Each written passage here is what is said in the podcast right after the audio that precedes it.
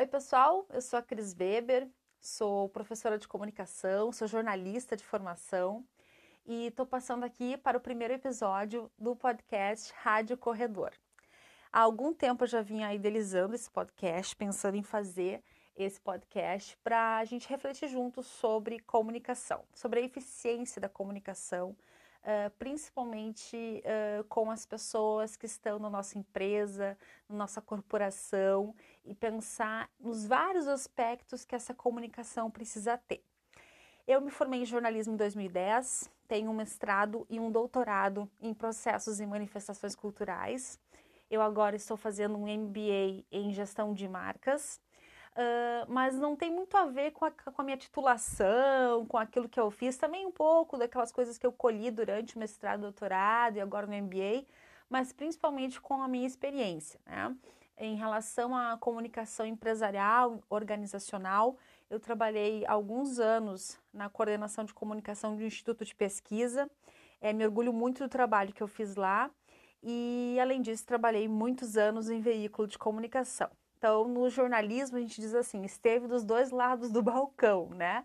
Uh, esteve do lado da imprensa, que fez coberturas e tudo mais, e também esteve, a pessoa que esteve do outro lado do balcão é aquela que ocupou esse cargo de assessoria, de analista, né? De coordenação, então, de comunicação. E Nesse primeiro episódio, uh, eu quero falar um pouquinho sobre as questões de relação com a comunicação de forma empática. Aliás, isso é uma coisa que eu sempre defendi, que eu sempre bati muito nessa tecla e venho batendo principalmente agora em sala de aula com os meus alunos, minhas alunas que serão futuros e futuras jornalistas. A gente precisa falar de forma clara. A gente precisa falar com as pessoas, entendendo que elas têm entendimentos diferentes, que elas têm compreensões de mundo diferentes e que nem toda comunicação aliás, eu diria nenhuma comunicação, ela é direta em todos os níveis, né? Ela sempre vai ter algum ruído, ela sempre vai ter alguma coisa que vai prejudicar essa comunicação.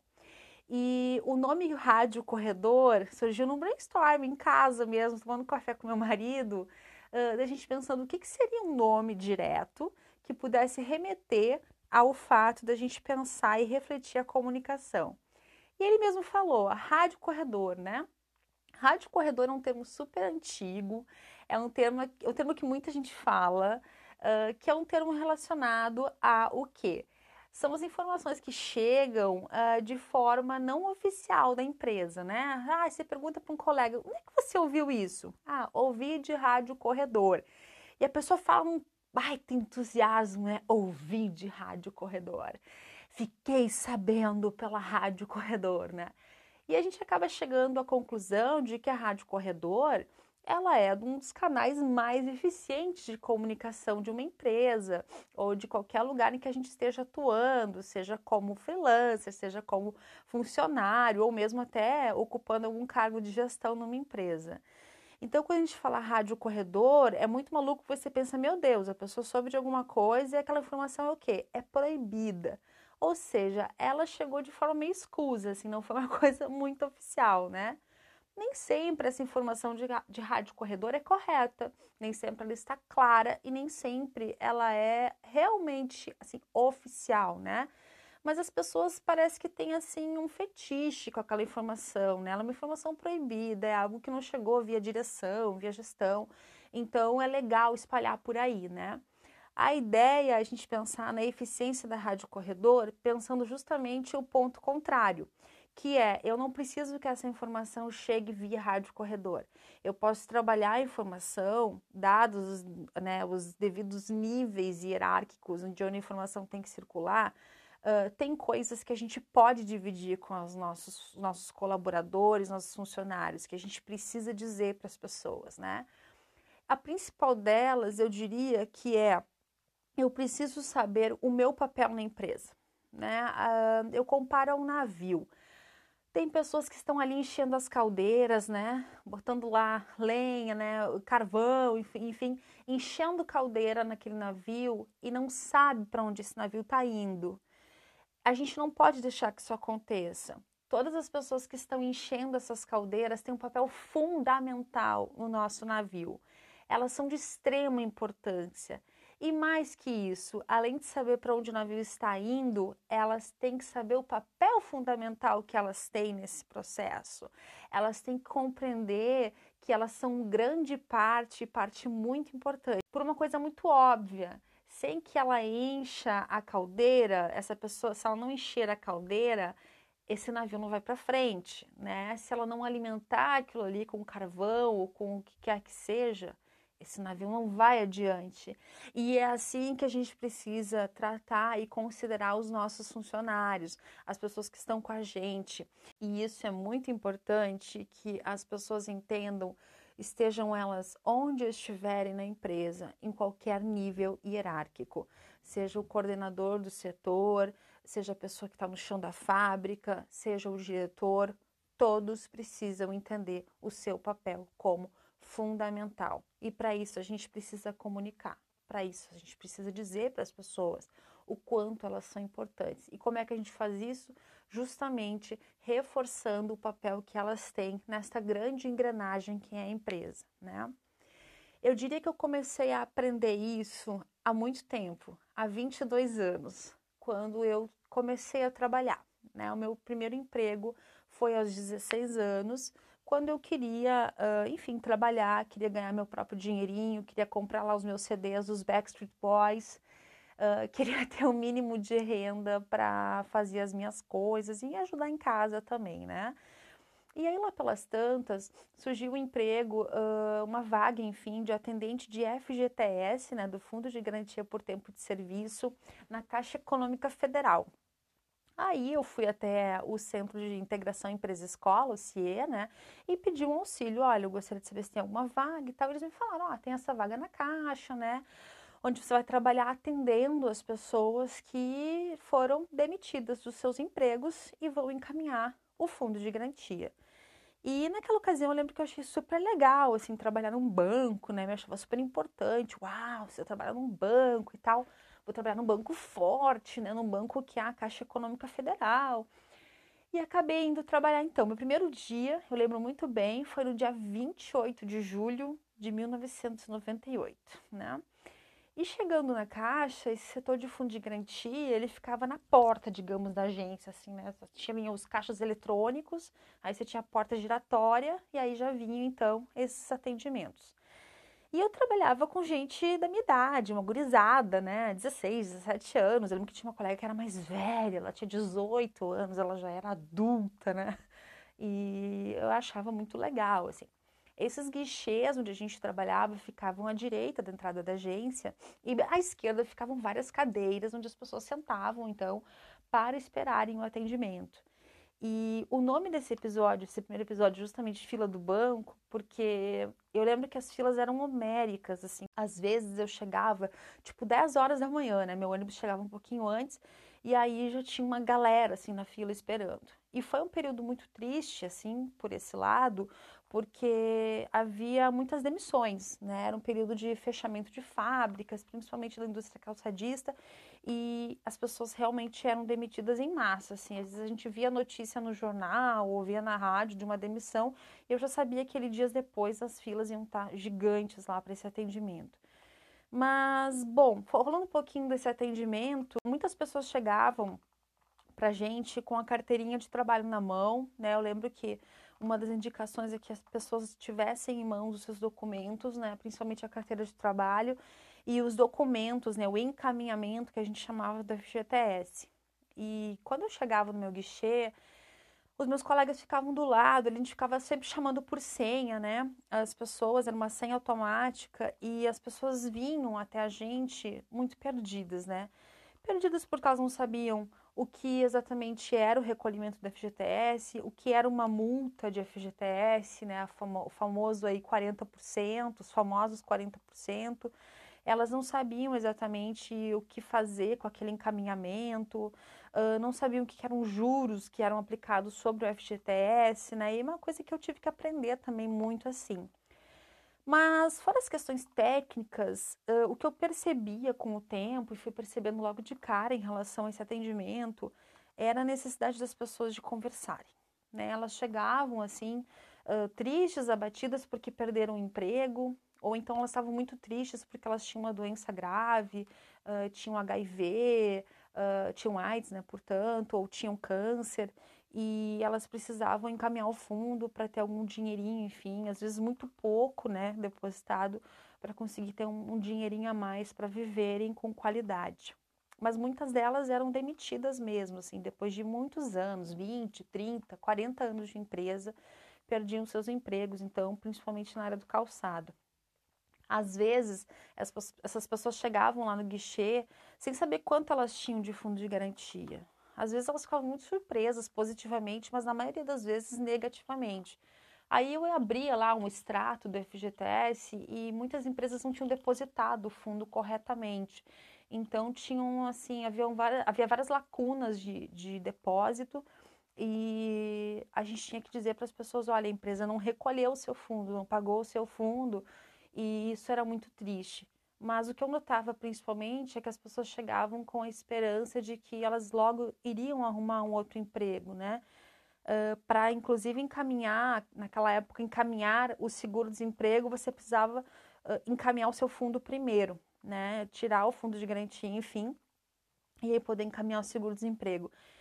E a maioria delas vinha com essa, essa reflexão, assim, chegavam no guichê, queriam é, saber, né, o que era, o que, que elas tinham e tudo mais, mas queriam muito ser ouvidas, elas queriam dividir aquela tristeza ou, ou aquela sensação de abatimento, ou aquela sensação com a gente, assim. E eu lembro que nós éramos muito cobrados, mesmo como estagiários, uh, para algumas metas do banco, né? Por exemplo, ah, a pessoa tinha lá, sei lá, 10 mil de fundo de garantia. Ah, você vai lá e oferece para ela um seguro de vida, ou um título de capitalização, que ela possa deixar o dinheiro retido no banco, né? E eu nunca fui boa nisso. Eu acho que eu nunca fui boa nisso porque eu queria conversar com as pessoas, trivialidades, coisas da vida delas, enquanto meus colegas queriam vender seguro e capitalização. Mas onde é que eu quero chegar com tudo isso, assim? É, a desinformação era uma das principais uh, coisas, assim, que atrapalhavam a vida das pessoas. E eu notava isso naquelas pessoas, né? Isso de não saber se o dinheiro tinha sido depositado, o que era exatamente esse fundo de garantia, né? Como elas deveriam proceder e tudo mais. E eu sempre fico pensando em alguns casos onde as pessoas diziam assim: olha, o meu chefe ele não me falou uh, como eu vou fazer agora, ou o meu chefe não me falou se eu tô com esse fundo direitinho, esse dinheiro depositado. E muitos até diziam, realmente, eu não sei o que é isso que eu tenho que encaminhar aqui contigo, né? E a gente tinha que explicar, fazer o papel do gestor, explicar todo o processo, explicar o que era o fundo de garantia, explicar tudo para essa pessoa, para que ela pudesse ter um entendimento global, então, do que era aquele direito que ela tinha, para depois que ela, ela, é, que ela pudesse encaminhar, então, toda essa documentação. E muitas delas, inclusive, nem sabiam, às vezes, que tinham dinheiro, né?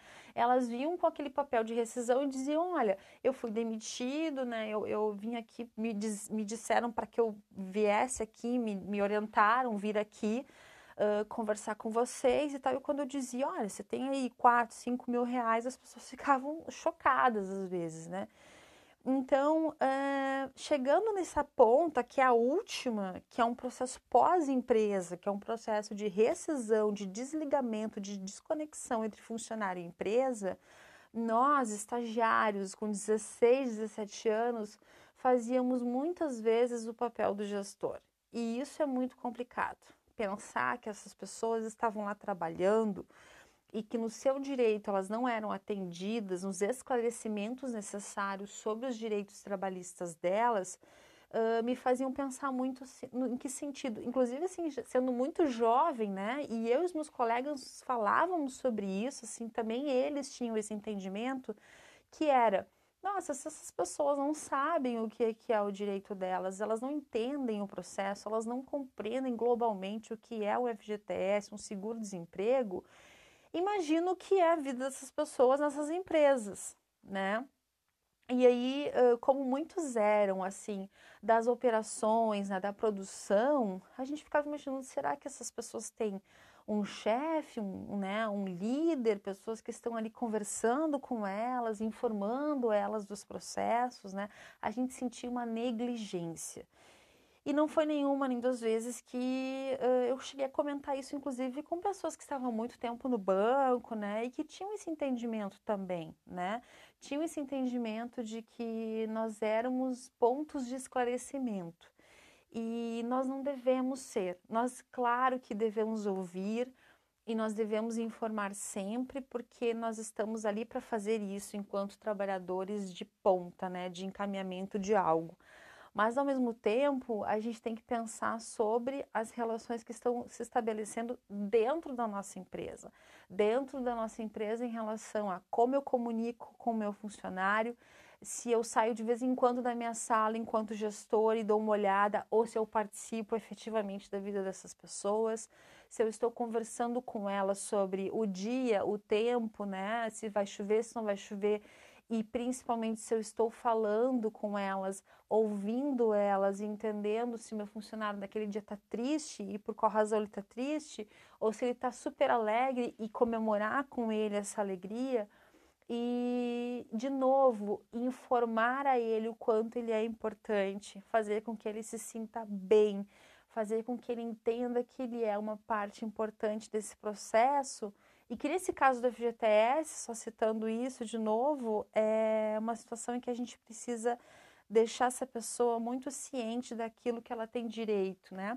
A gente fala muitas vezes quando chega um funcionário novo ou quando a gente abre uma vaga de comunicação sobre os deveres dessas pessoas, o que, que elas precisam dominar em relação a softwares ou a, enfim, a programas diversos, o que, que elas vão precisar fazer, mas o que, que a gente oferece? Como a gente vai acolher essa pessoa, o que, que a gente vai fazer por essa pessoa se ela passar por um problema uh, de saúde, né? Se ela tiver algum problema já na entrada da, da, dessa empresa, se ela carrega com ela alguma frustração, algum sentimento ruim e tudo mais, seja de ordem pessoal ou profissional. Né? A gente precisa estar aberto. Acho que essa é a grande, esse é o grande resumo. Nós precisamos estar abertos a ouvir, a falar e a trocar, né? Isso é o mais importante.